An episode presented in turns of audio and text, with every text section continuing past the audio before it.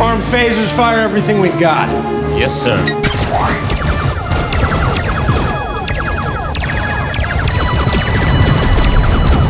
Olá pessoal, aqui é o Zona Neutra Blast, disparos de cultura pop direto no seu celular. No clima do Star Wars Day, hoje vamos comemorar o aniversário de 40 anos do Império Contra-Ataca, que estreou lá atrás em 17 de maio de 1980. Então, pegue seu sabre de luz e venha comigo.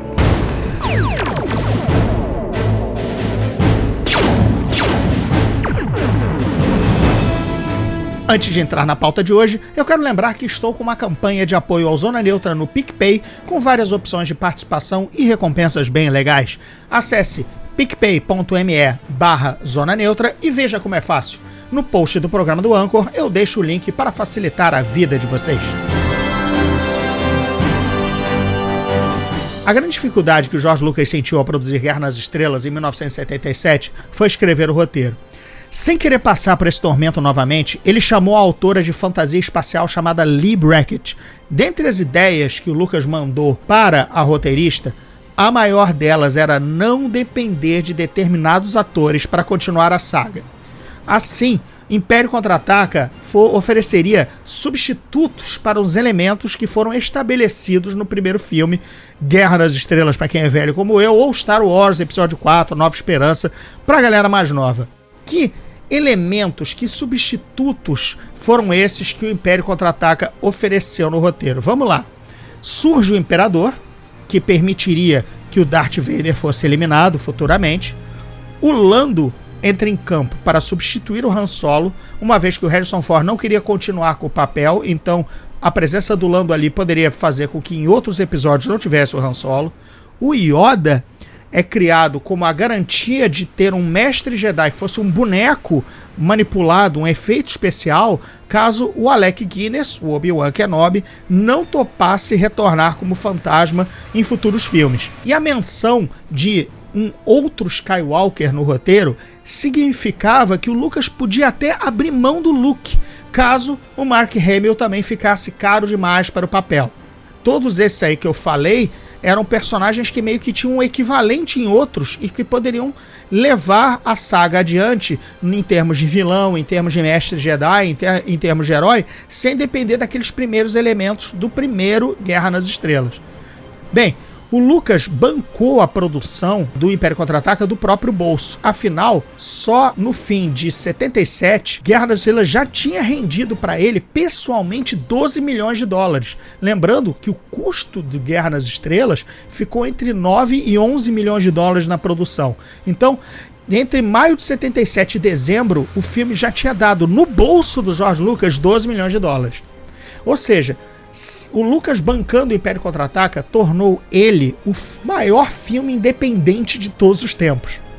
Só as vendas de bonequinhos e espaçonaves de Star Wars de Guerra das Estrelas passaram dos 200 milhões de dólares.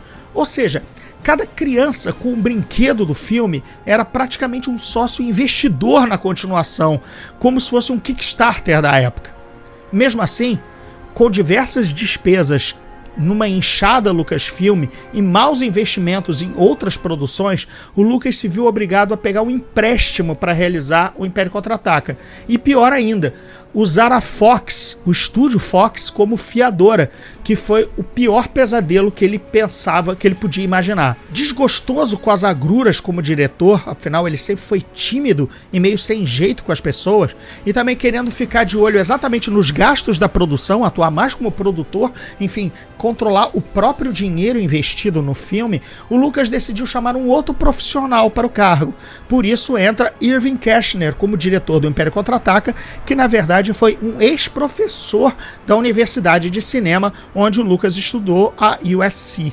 Durante uma reunião com Spielberg e um jovem roteirista descoberto pelo diretor do Tubarão, Lawrence Kasdan, que eles se reuniram para discutir Caçadores da Arca Perdida, o Lucas decidiu chamar esse cara, esse Lawrence Kasdan, para dinamizar o roteiro da Lee Brackett, que foi considerado meio paradão. Tem uma história triste aí, a Lee Brackett faleceu de câncer ao entregar o roteiro do Império Contra-Ataca e não participou dessas é, releituras, dessas reescritas do roteiro. Na verdade, o que ela entregou, ela não pôde mexer, enfim, porque morreu. Então, o Lucas foi atrás de um outro cara que dinamizasse esse, esse texto da falecida Lee Brackett e encontrou na figura do Lawrence Kasdan, apresentado pelo Spielberg. Algumas cenas descartadas do primeiro filme, por serem cara demais, foram reutilizadas, como por exemplo Han Solo escondendo a Millennium Falcon em um campo de asteroides.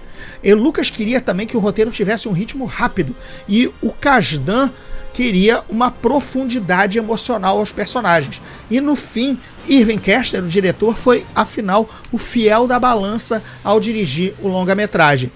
Ele era um diretor lento e meticuloso, apaixonado pela encenação e pela atuação, o que atrasou imensamente o cronograma das filmagens. Por outro lado, por esse tom teatral de encenação que o Kestner teve, ele, ele acabou tendo uma compatibilidade muito grande com o Harrison Ford no tocante às improvisações.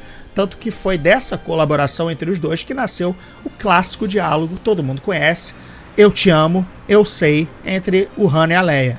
Já o diretor sofreu com os chiliques e as internações hospitalares da Carrie Fisher por conta de festas regadas a álcool e cocaína é possível ver que ela estava completamente dopada nas cenas de perseguição na Cidade das Nuvens.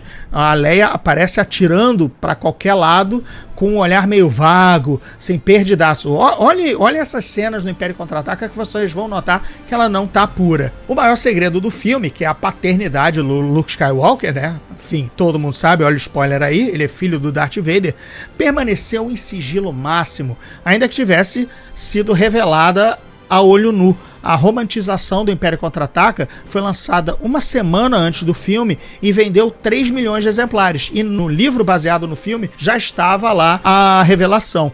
A revelação foi tão controversa quanto o Lucas esperou que fosse. Nem todo mundo acreditou instantaneamente que o Vader estivesse dizendo a verdade. O próprio James Earl Jones, ao ler a fala do Darth Vader, eu sou seu pai, teve uma reação no momento de dublá-lo. Ah, está mentindo.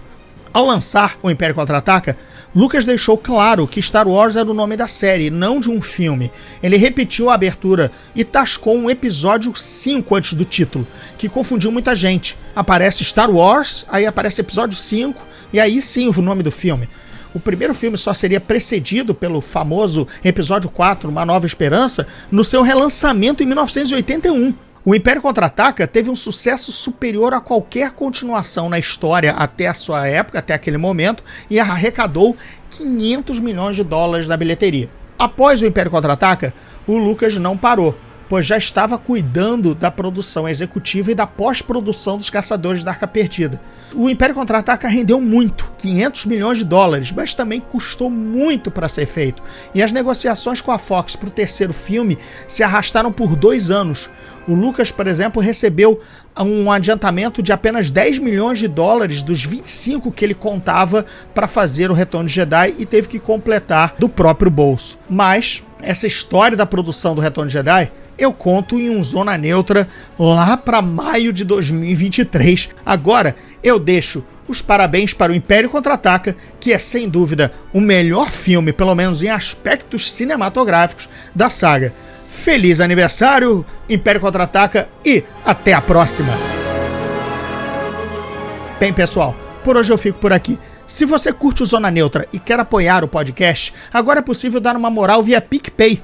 Confira as opções de assinatura do Zona Neutra com benefícios bem legais, como participar do grupo de discussão no Telegram e até um canal de debate comigo no Discord. O link é picpay.me barra Zona Neutra, mas eu vou deixar os links na descrição do episódio na postagem do Anchor. E me sigam também, Gordirro, no Twitter e Instagram e divulguem o Zona Neutra para os amigos. Até a próxima!